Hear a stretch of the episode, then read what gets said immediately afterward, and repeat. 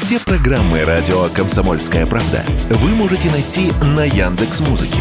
Ищите раздел вашей любимой передачи и подписывайтесь, чтобы не пропустить новый выпуск. Радио КП на Яндекс Музыке. Это удобно, просто и всегда интересно. Диалоги на Радио КП.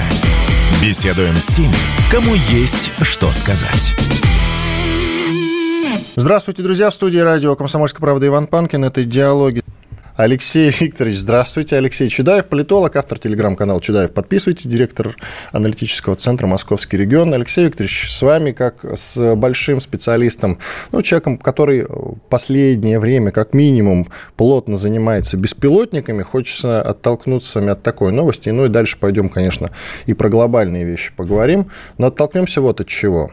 Заявление топ-менеджера, даже, по-моему, э, владельца, или, а глава компании Байрактар Technology, Байрактар, наверное, все слышали, Сельчук Байрактар, вот это довольно нашумевший беспилотник, он заявил о том, что в случае чего Турция имеет возможность направить ударные беспилотники, эти самые Байрактары, против их нынешних владельцев. То есть, допустим, кто-то купил, та же Украина, или ей передали бесплатно, и в случае чего Турция имеет возможность, как я уже сказал, направить их обратно и атаковать ту самую Украину, к примеру. А с чего вдруг он сделал это заявление, как вы считаете?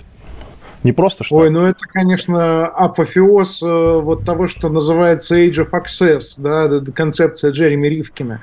То есть э, ты покупаешь девайс, э, ну, телефон, там, не знаю, стиральную машинку, компьютер, ну, вот, но на самом деле ты покупаешь просто железяку, а э, контроль над э, тем, как она работает, э, остается у того, у кого ты его, ее, собственно, купил. Вот. И по факту получается, что ты не владеешь ничем, ну, кроме абонентского доступа к некоторому набору сервисов, которые в любой момент могут быть, э, во-первых, тебе заблокированы, но, во-вторых, могут быть использованы против тебя, ну, как минимум для того, чтобы следить за тобой. Э, вот. А когда, э, значит, речь идет не о телефоне, а об ударном беспилотнике, он же, значит, может, как это, приказ номер 62, как мы «Звездных войнах» смотрели, да, вот, да, э, твои берут и, значит, тебя же гасят просто потому, что получили э, секретный приказ от создателя. И все-таки с чего вдруг он это заявил? Вот меня что интересует. Вот не объясняется, инфоповода никакого нет. Так нет, ну, предыстория же известна. Там, Какая? Э, значит, глава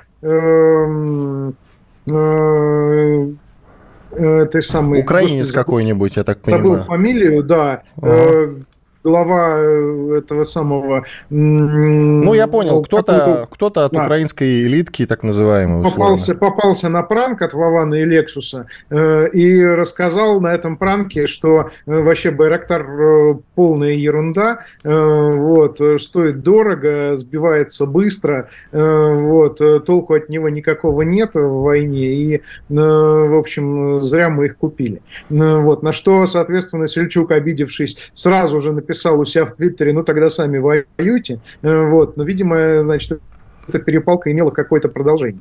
Ну, ну хорошо. А вот, вот какой вопрос. Вы так, как я повторюсь, человек, который занимается темой беспилотников, а у наших беспилотников что, есть такое программное обеспечение? Мы над этим работаем? Нет, просто вот любопытно, Ой, чтобы сравнить. Если бы, мы, мы же не экспортируем беспилотники, мы их, наоборот, только завозим. А те, которые мы сами делаем, они э, у нас, как всегда, на дровах. Вот. Ну, то есть нашему Орлану научиться бы сначала нормально взлетать и садиться, да, то он взлетает с катапульты, которая вот на такой, знаете, э, как, как э, рогатка в детстве, такой, так, такая крутилка, такая резинку натягивает, вот, а садиться вообще не умеет, он на пузо переворачивается, из пуза вываливается парашют, и он, значит, спиной к низу в кусты падает, то есть 20 таких посадок, его можно сдавать, в принципе, на металлолом, ну, вот, вот значит, как бы, ну, и, и слава богу, что есть хотя бы такое, ну, вот, а уж представьте, представить себе, что там есть какой-то сложный софт, э, который в случае чего, значит, может дистанционно там по какому-нибудь алгоритму, управляемому искусственным интеллектом, значит, играть какую-то свою игру отличную от команд данных владельцев, но это до такого космоса нам пока далеко. И поэтому, насколько я понимаю, очень много самоделок у нас, которые прям производятся на фронте, насколько я могу судить. Правильно? О, этого добра, да. Это вот у нас, значит, Россия, это,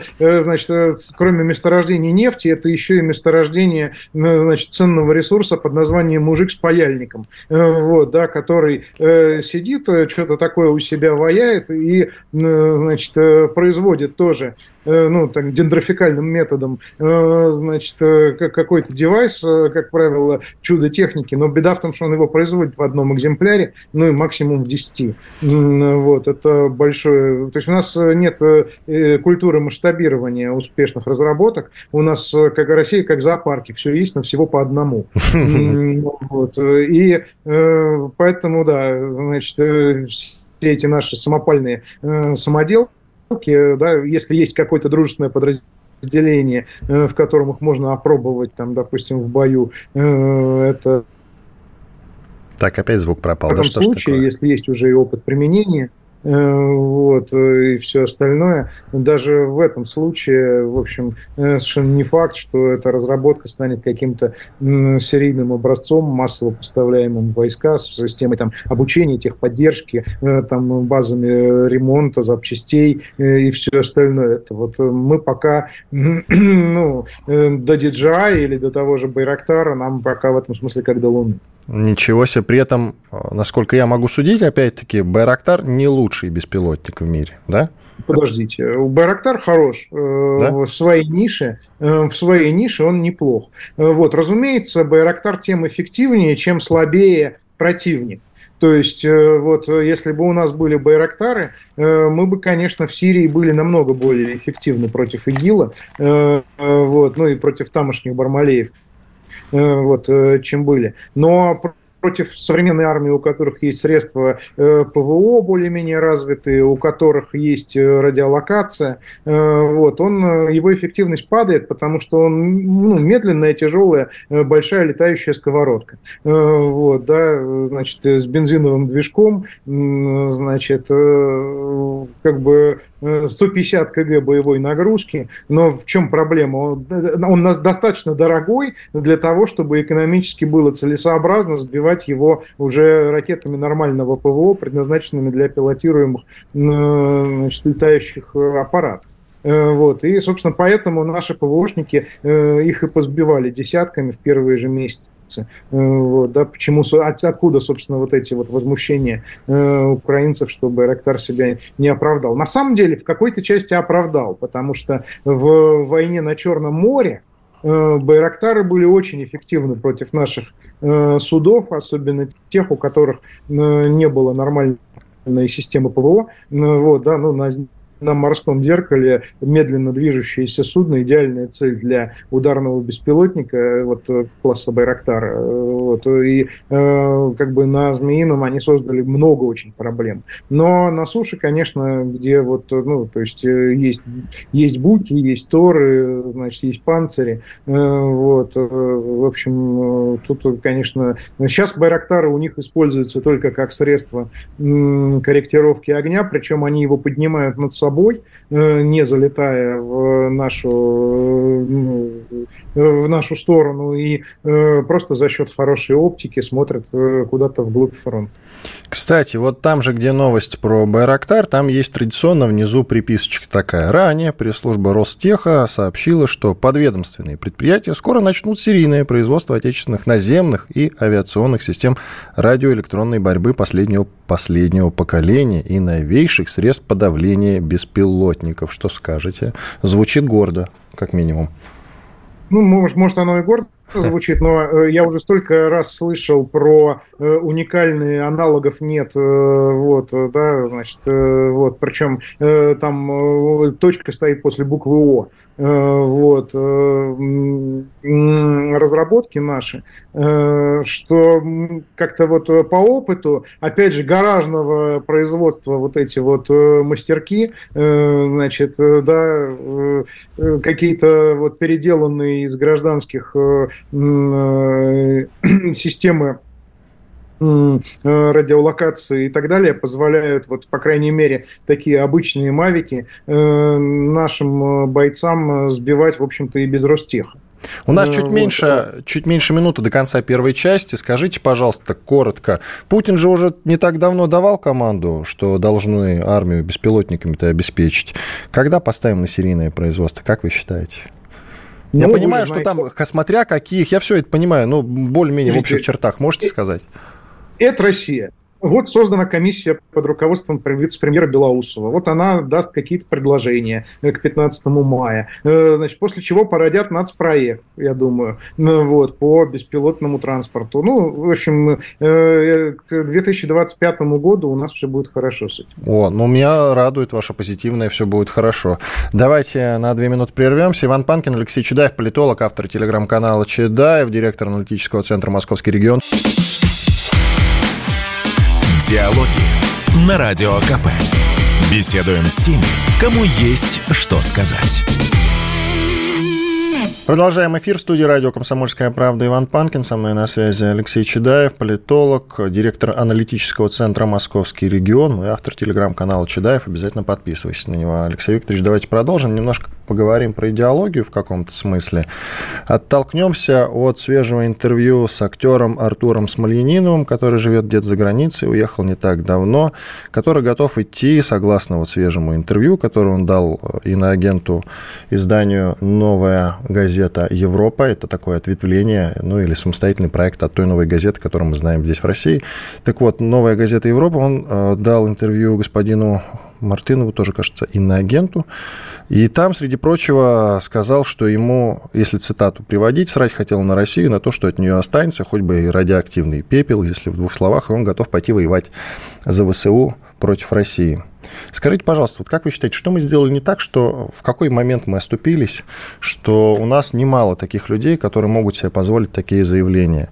Я, честно говоря, не могу себе представить ни одну великую державу, где люди, которые, в принципе, были обласканы славой и любовью народа, ни Турцию, ни Израиль, там, если ведущие державы брать, ни Соединенные Штаты Америки, ни Великобританию, ни Францию, где вот это а, элита ее назвать, интеллигенция, я не знаю, как может себе позволить в принципе такое говорить. Где мы оступили, что мы сделали не так? Ну, вот он давал интервью Кириллу Мартынову. Да-да-да, иноагенту. Это да. мой бывший подчиненный. Хороший, ну, вот, большой да, профессионал, он... большой профессионал тоже, вот. скажем, это важно. Да, да, продолжайте. Кирилл несколько лет работал под моим началом, и я платил ему зарплату. Э, вот, да а потом поменял сторону. Э, вот, и это э, его смена стороны произошла по итогам вполне себе личных обстоятельств. Вот, столкнулся с нашей госмашиной и столкнулся весьма неприятным для себя образом. Вот, Но что... там была ну очень странная история, насколько я понимаю, в двух словах скажу, там да, да, исчезновение да, жены, да, ребенка, там, ой, там да. такая запутанная история, неприятная, довольно-таки бьющая по его репутации, да, по его собственной репутации. Бьющая, да, но ему пришлось их вывозить э, очень хитрым образом э, из страны, э, вот, просто потому что иначе бы она села. Вот, и села надолго, несмотря, ну, понятно. Вот. В общем... Вернемся к Смоленинову да. и к интеллигенции. Вот. А что касается, понимаете, вот Пучков, Гоблин, недавно хорошо сказал, что основная проблема демократии э, в том, что любой идиот э, имеет мнение, и его мнение по своему весу, по своей ценности э, сопоставимо с мнением там, эксперта, профессионала, академика и так далее. Его приходится учитывать. Но на самом деле – Э, на самом деле. Э, это приводит же в, реальности к чему? К тому, что мнения все равно имеют не одинаковый вес, но больший вес э, имеют мнения не экспертов и профессионалов, а больший вес начинают иметь мнения людей просто известных известных благодаря медийности, благодаря публичности, благодаря тому, что просто их э, лицо все видели на экране. И поэтому, значит, внезапно актеры, музыканты, спортсмены, э, вот, э, да, какие-то становятся властителями Думы, авторитетами, хотя с чего бы. Э, вот. Почему э, мнение человека, который умеет э, хорошо изображать кого-то, значит, кого там велели изображать по сценарию, вот, вдруг приобретает такую значимость? Вот, да, и почему, почему он может вообще сказать что-то умное и дельное. Вот, это некая проблема. И заметьте, у нас же это имеет характер долгосрочный, то есть у нас э, половина Госдумы состоит из таких актеров, спортсменов, значит, э, э да, музыкантов и еще кого-то. Вот, да, они там законы пишут, там, например, да, или принимают их, по крайней мере. Вот, хотя кто сказал, что они что-то понимают в том, какие должны быть законы? Да, то есть у нас проблема с первоисточником авторитета. И в данном случае, вот в случае со Смоляниновым, я, как, как ни странно, согласен. Э, вот сегодня был эфир с человеком, которого он обещал э, там, или объявил убитым, или, значит, с удовольствием обещал, что сам... Э, да, один из актеров девятой роты, да. вы его имеете да, в виду. Да, да, да. Да, он сказал, что вот. в случае чего спокойно будет стрелять по тем людям, с которыми работал. Вот, да. Как раз Э, в эфир вывели э, этого актера, э, и он сказал, ну, господи, нормальный парень, это Смоленинов, просто, значит, недолюбленный, и вот у него в голове перемкнуло. Такая странная реакция, вот, значит, от, как бы от человека, которого, в которого тот обещал стрелять. Но... А, вот. Я по этому поводу думаю вот что я по этому поводу думаю, что, конечно, Смольянинов, э, как э, актер, э, искал яркую позу и нашел ее. Э, и а, облег э, свою позу в наиболее э, яркие и приличествующие случаю радикальные формы выражения. А хочет он, конечно, не идти стрелять в Сослана, а хочет он, конечно, чтобы ему, его заметили там, куда он перебрался жить, и, может быть, дали какую-то работу, вот, да, хотя бы в каком-нибудь ситкоме. Вот. И, собственно, весь смысл этого демарша состоял в том, что вот э, возьмите меня куда-нибудь, я вам еще пригожусь. Э, вот, то есть это заявление о приеме на работу. А учитывая, что вот э, таких э, как бы совестливых там сейчас много, и на каждую вакансию значит, по 10 претендентов, в принципе, им надо всем как-то выживать, вот они и упражняются в вопросе о том, кто наиболее радикально что-нибудь плохое скажет про СВО, Путина, Россию и так далее. И вот он в этом конкурсе тоже, значит, пробежался вот со своей клешней.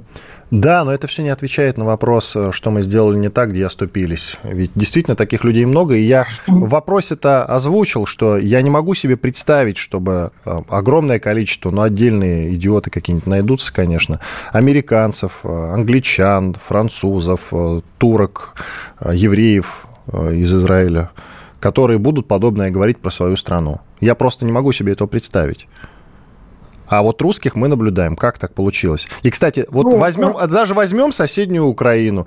Тот человек, который бы так сказал в отношении своей страны, он больше никогда бы уже не стал украинцем. Кстати говоря. Возьмем за ну, пример понятно, наших но, соседей. Э, значит, э, давайте так. Есть институты государства, есть институты общества. У нас за взаимодействие с культурной элитой в основном отвечали институты государства. А политика была какая? Если человек, э, так сказать, либеральных взглядов, и выражает эти либеральные взгляды, его надо прикормить.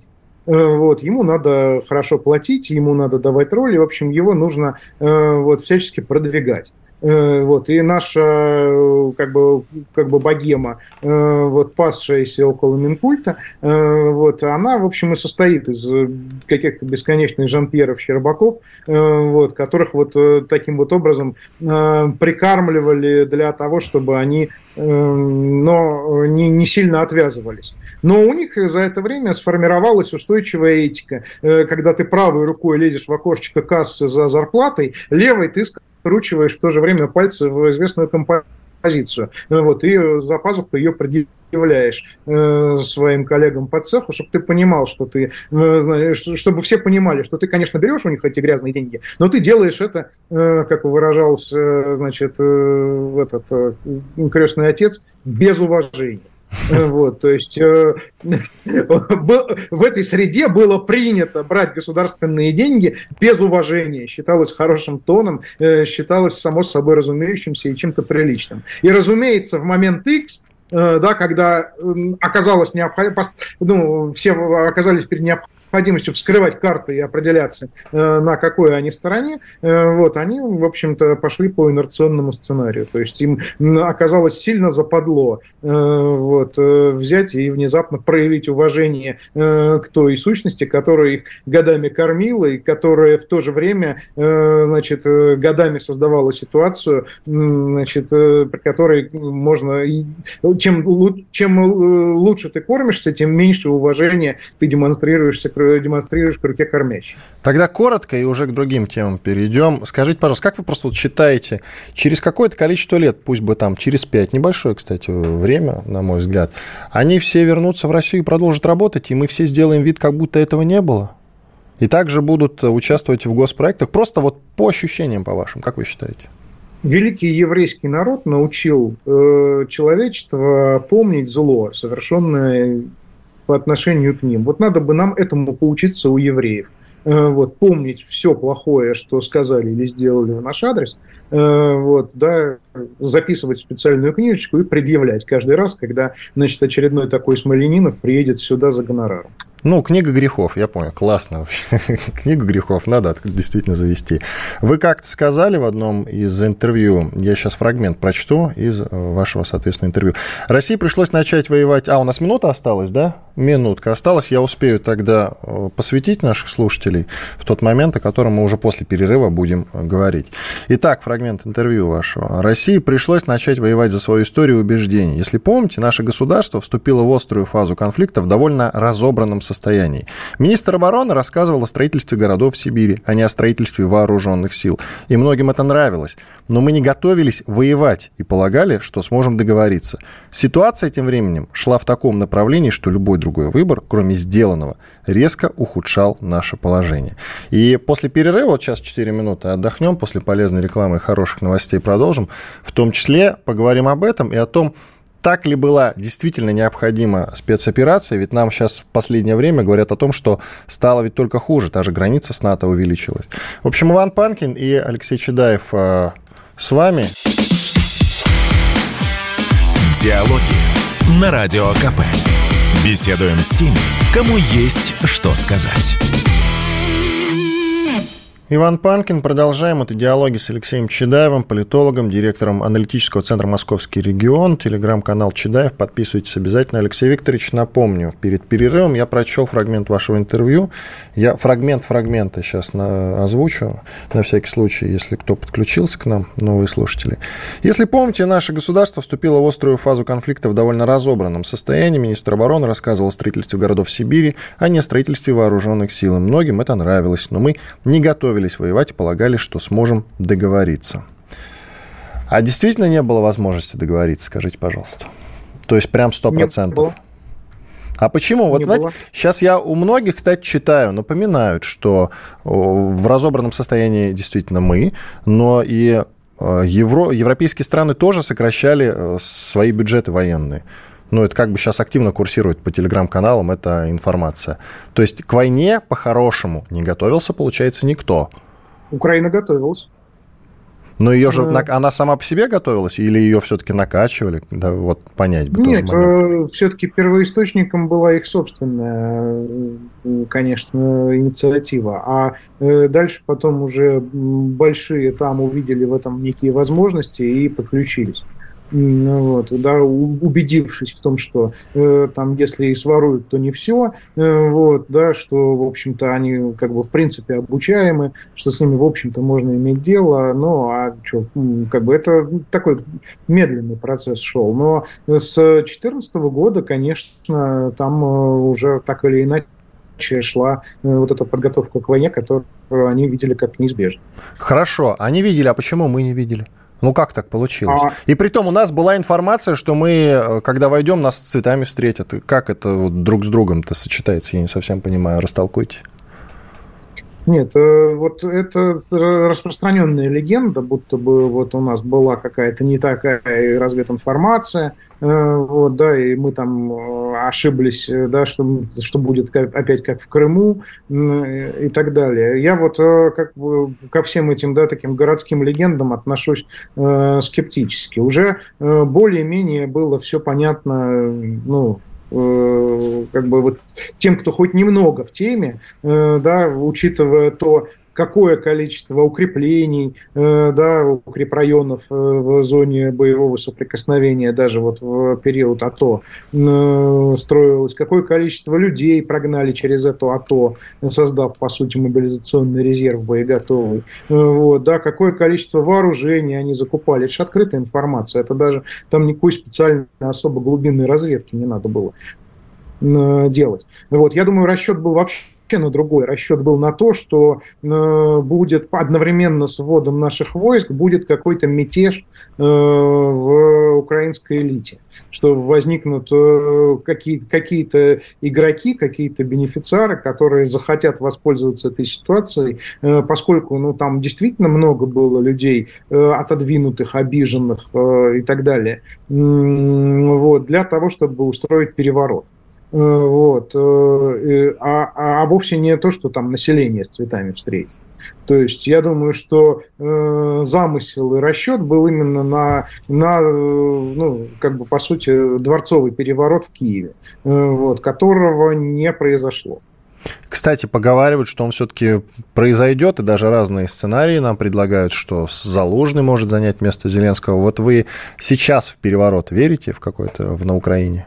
Нет, ну, просто по одной причине нет никакой Украины. Есть страна под названием Малопиндосия. Э, э, вот, да, ну, вместо Малороссии, находящаяся на искусственном дыхании, на аппарате ИВЛ, э, целиком и полностью зависимая э, не только в военном отношении, но и просто в экономическом от ежемесячно получаемой помощи. Вот, да, и как бы там без разницы, какие персонали займут какие позиции, она, в общем, будет жить в той же логике, в которой и жила. Хорошо к нашим тогда делам. Что касается мобилизации, опять пошла, пошли слухи о том, что грядет новая волна мобилизации. Об этом заявил Стрелков, он и поднял эту дискуссию, э, что она произойдет к годовщине. Ну, читай, к 24 февраля. В феврале, может быть, в марте плюс-минус. Да? Ему ответил генерал Э, и, в общем, член комитета по обороне генерал э, Гурулев, что ли? Гурулев, да, он сказал, что если и будет, то скорее где-то к лету, потому что сейчас там по разным причинам ее провести невозможно. У вас э, насчет второй волны есть какие-то мысли? Будет, Слушайте, не будет? мы с первой-то еле справились. Э, вот, хм. да, то есть э, система просто не потянет ее. Не, ведь, вы понимаете, э, вот как раз э, взять и вытащить из привычного уклада жизни несколько сотен тысяч мужиков, это, как, это тоже сложно, но это самое простое. Вот. А дальше начинаются, значит, где брать подготовленных офицеров, где брать снаряжение, где брать оружие, да, где, где и как проводить боевое слаживание. Все, кто хоть на что-то способен, они уже на фронте. Вот. А создавать номерные полки, мы вон уже видели, что такое номерные полки. 44-й полк э, Самарский, э, вот, да, в котором все, начиная от э, командующего полком и все офицеры, это такие же вчерашние гражданские мобилизованные, э, вот, да, которые давным-давно забыли, если и знали когда-то, как вообще воевать. Э, вот, да, с соответствующим результатом. Они даже до фронта не доехали.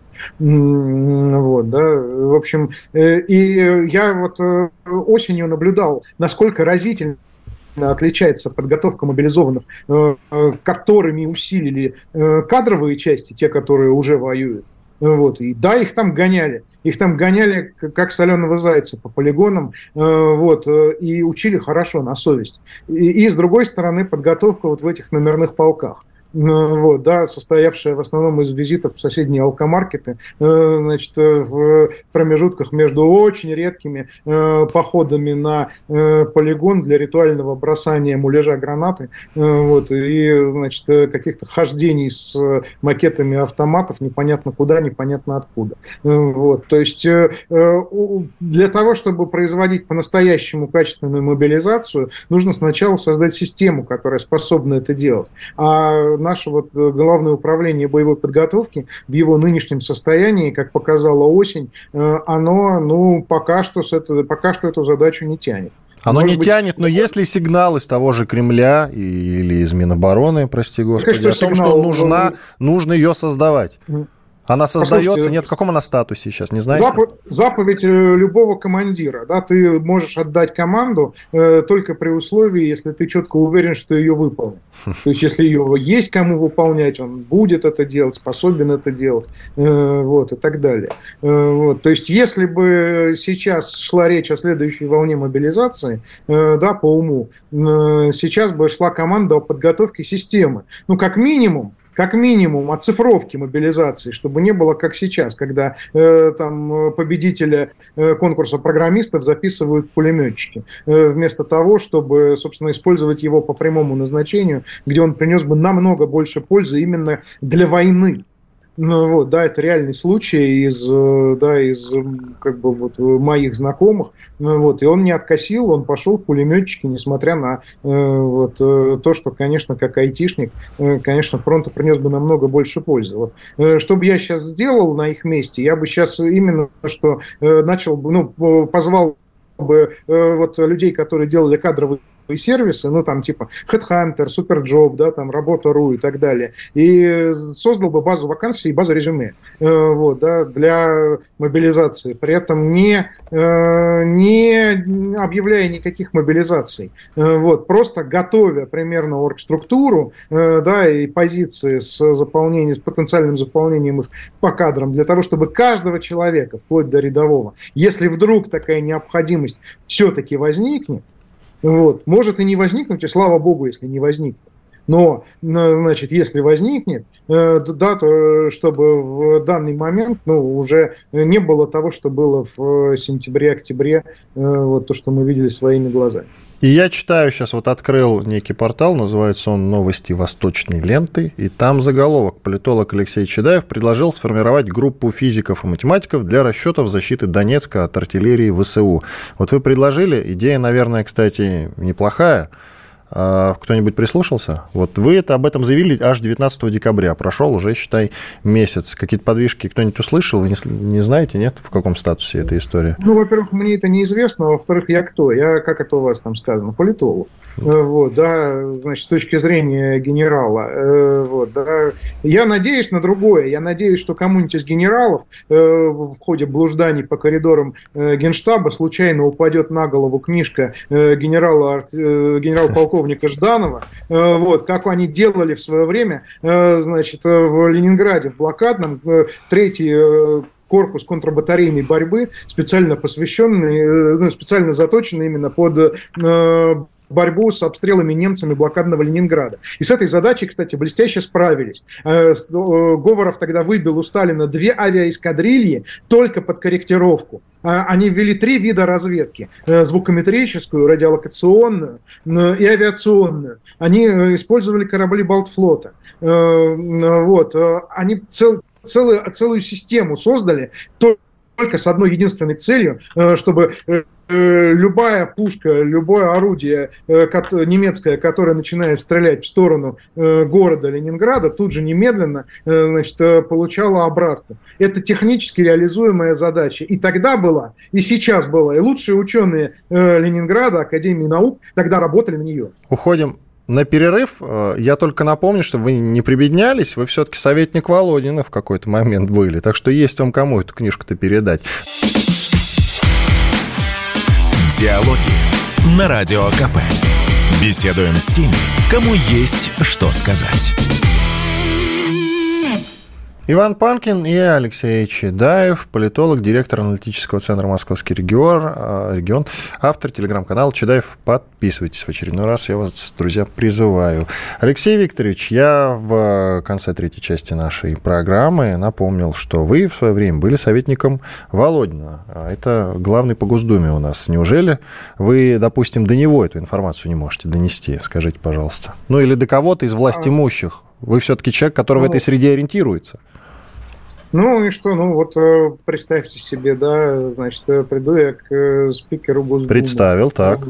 Да, значит, даже вот а он что с ней делает, с ней сделает с этой книжкой? Пойдет в Минобороны, там ему скажут, вы, простите, кто по образованию? Вот. Это как-то на самом деле даже не смешно. Ну пусть в телеграм-канале у себя напишет об этом, поднимет дискуссию какую-то, чтобы это дошло у нас до более высоких э, кабинетов, скажем так. Ну, просто. Да нет, э, слушайте, у нас э, вот мой вот весь прошлый год меня научил чему? Что-либо делать через верх, это с гарантией утопить э, дело. А как э, делать? Вот, через низ? Не, не... Ну, понимаете, вот мы сделали, например, э, слет дронница, да, собрали, э, значит, несколько сотен дронов заводов, и фронтовых, э, и гражданских, э, да, такой обмен опытом. Вот э, если бы, значит, я как бы выбивал разрешение на его проведение у начальства, мы бы его до сих пор не сделали. Э, вот, э, да, а когда э, на уровне именно вот таких вот прямых горизонтальных договоренностей, это возможно. И вся волонтерка работает же, ну, она точно работает лучше и эффективнее в целом, чем, значит, официальные системы снабжения, как жизнь показала. Вот, у нас. Так что, как, как, как сказать, вот верх он нужен тогда, когда что-то запрещено, Э, вот, а это нужно. Вот, и тогда ты идешь наверх и говоришь, а можно в виде исключения, значит, вот этот запрет э, отменить э, или хотя бы как-то обойти. А пытаться их сподвигнуть на то, чтобы что-то самим сделать, ну, это вот просто потратить время, силы без, какого, без какой-либо если, кстати, в Минобороны вдруг Володин туда сходит, и у него там спросят, он по образованию, ему есть что ответить. Он закончил Саратовский институт механизации сельского хозяйства имени Калинина по специальности, внимания, инженер-механик. То есть вполне себе человек компетентный с физикой точно дружит. Ну, если так вот рассуждать серьезно. И мы подобрались с вами к очень интересному моменту. Пусть это будет катарсисом. Как победить тогда? Вот с учетом того, что мы с вами наобсуждали, есть у вас, я понимаю, общий, тем не менее, тезис, но было бы интересно послушать, как победить. Ну, если вопрос стоит о том, как победить Украину... Да, да, да, конечно. Для начала то, хотя бы Украину. Да, э, то здесь, э, ну, такой в самом общем виде рецепт достаточно прост. Э, нужно вот по максимуму научиться у них всему тому, в чем они лучше нас. Так, это интересно. В чем? Вот. Ну, Чему по крайней учиться? мере, Э, ну, у них всегда было слабое государство, еще более отстойное и бесполезное, чем наше. Да, но идеология вот, сильная. Поэтому, вот, Поэтому, поэтому а, они с самого начала не очень-то на него делали ставку. Э, вот, зато у них как раз намного более развитые всегда были э, горизонтальные связи и разного рода гражданская активность. Э, вот, та самая волонтерская, гуманитарная, разнообразная, какая угодно. То есть, например, те же маскировочные сети для фронта, они начали шить уже сразу, с 2014 года. Вот, и шьют их по домам массово, вот, да, распределенным, ну, в режиме распределения определенной мануфактуры, знаете, как в позднем Средневековье. Но это работает, потому что у них маскировочные сети есть в количестве, а у нас нет, потому что единственный поставщик Минобороны, компания Nitex, может их производить столько, сколько может, э, а это ровно в 10 раз меньше, чем нужно. Э, вот. Э, ну, а в чем проблема? Э, проблема состоит в том, чтобы не дожидаться, пока какое-нибудь начальство что-то решит, и самоорганизоваться друг с другом. Хорошо, вот. а у компании у этом в чем проблема? Не расскажете? Почему она а, не, ну, если, если это, это такая тема, э, вот там э, просто Много быстро нюансов. масштабировать это производство невозможно, да. Ага. Ладно, идем ну, дальше. Я понял, что это отдельная тема, затронута весьма волнующая тема, которая уйдет нас далеко в сторону. Хорошо. Вы знаете, сегодня в утреннем эфире мне Э, хороший, как мне кажется, военный эксперт Алексей Подберезкин, профессор МГИМО, среди прочего, сказал такую штуку. Мы с ним обсуждали э, свежее заявление с брифинга Коношенкова о том, что мы отомстили за Макеевку, уничтожено 600 украинских боевиков. Эта цифра меня впечатлила. И он сказал, что, в принципе, у Украины человеческий ресурс подходит к концу, чем они будут воевать через 1-2 месяца, ему непонятно. И я подытожил, то есть э, спецоперация закончится, получается, по вашим прогнозам, где-то через 2 месяца, и он, э, да, подтвердил. Вот этот мой ну, тезис. Ну, а вы что скажете, пожалуйста? Пожалуйста. Алексей Иванович, оптимист. Нет. Мы тоже ну... были удивлены. Вы знаете, но на нашем YouTube-канале это интервью с ним, мы его отдельно даже выложили. Сейчас скажу, сколько человек посмотрели. Уже 115 тысяч, шутка ли. Пожалуйста, вам слово. свежо предание. Да нет. Не, понятно, что антропологическая и гуманитарная катастрофа на Украине действительно происходит. И она происходит даже не потому, что большие потери на фронте, а потому что, ну вот представьте, мужикам запретили выезд, работы нет, вот, они сидят по домам и просто спиваются, вот, да, в масштабах, значит, многомиллионной нации. Вот, э, да, и как бы единственный способ, э, значит, э, прекратить это чудовищное существование, значит, это получить повестку и отправиться на фронт под русские ракеты. Вот, ну, это, это так себе удовольствие. Вот, то есть, действительно, ну, это, это, это плохая история, но нам-то что с того? Вот, количество спивающихся мужиков там намного больше, чем, значит, Воюющих. чем чем воюющих, да, чем столько, сколько может переварить э, фронт. Э, вот, поэтому нет, э, вот ресурс не закончится. Хорошо, а у вас есть прогноз свой по поводу длительности спецоперации? Ну, э, вот... и, ты, Брут. Вот сколько раз я уже слышал этот вопрос, да, значит. Да я понимаю, но вопрос пока что вечный, да, он висит в Я на это всегда отвечаю так. Это война, Э, ведется до момента, пока одна из сторон не утратит возможность ее продолжать. Потому что все готовы, в принципе, э, к переговорам, но готовы к переговорам на своих условиях. Э, вот, соответственно, как только одна из сторон окажется в состоянии невозможности продолжать, в этот момент вторая выставляет свои условия и начинается, собственно, пресловутый дипломатический трек. И для нас цена вопроса, чтобы этой стороной, которая не может продолжать, не оказались мы. Алексей Викторович, про требования Украины по переговорам мы сейчас слышим как раз. А у нас какие они, напомните? А? Вот, по-моему, мы сами не в курсе. На каких условиях мы готовы закончить э, спецоперацию? Я это вижу как полную капитуляцию киевского режима, так называемого, мы его так называем. Но, может быть, у нас есть и другие условия, и мы просто ну, не в курсе? Вы вы сейчас попытаетесь меня сподвигнуть на то, чтобы вместо МИДа э, сформулировать какой-то... Именно что сформулировать, обратите внимание. Не делать каких-то заявлений, а сформулировать. Мы с вами сидим тут, да, фантазируем на заданную тему. Пожалуйста. Э, э, перевести, значит, вот эти вот демилитаризации и денацификации в... Что это значит, кстати? Вот если бы вы растолковали, но ведь никто же не знает и не объясняет. У нас условная Матвиенко говорит об этом в интервью, но не растолковывает. Ну, это, это кантовский феномен, это вещь в себе, то есть э, доступная нам в проявлениях, но э, глубоко, да, такая трансцендентная в сущности, как сказал бы философ. Так вот. как вот, мы то... готовы закончить спецоперацию, на каких условиях? Как а, вы считаете? Это, значит, э, боюсь, что все скажут, что никто, кроме Путина, этого не знает, а Путин такой сидит и думает, а я тоже не знаю, мне бы кто-нибудь сказал.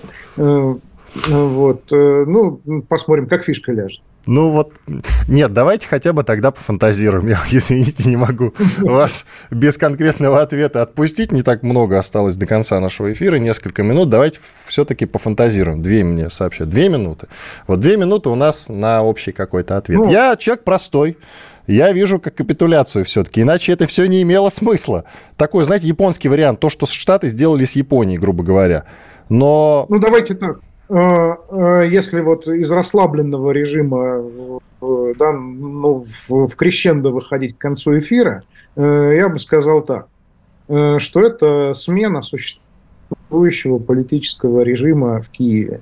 Вот. Даже не знаю на что. Ну, вот, на, не на, на российского ли генерал-губернатора, э, вот, да, значит, э, не самый, кстати, хороший сценарий, вот, э, ну, но просто вот, вот этот режим должен уйти.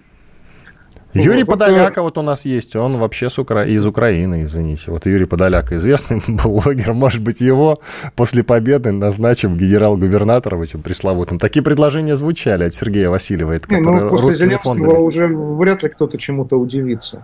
Вот. Но, с другой стороны, э, как раз э, я думаю, что эпоха блогеров во власти еще не наступила. И, и мне уже страшно, э, вот, потому что, судя по всему, это в масштабах мира э, неизбежное ближайшее будущее. Меньше минуты. Зеленский остается на своем посту. Будет ли переизбран, будут ли там выборы, как вы считаете вообще? Или Зеленский уже будет до победного ну, своего конца там?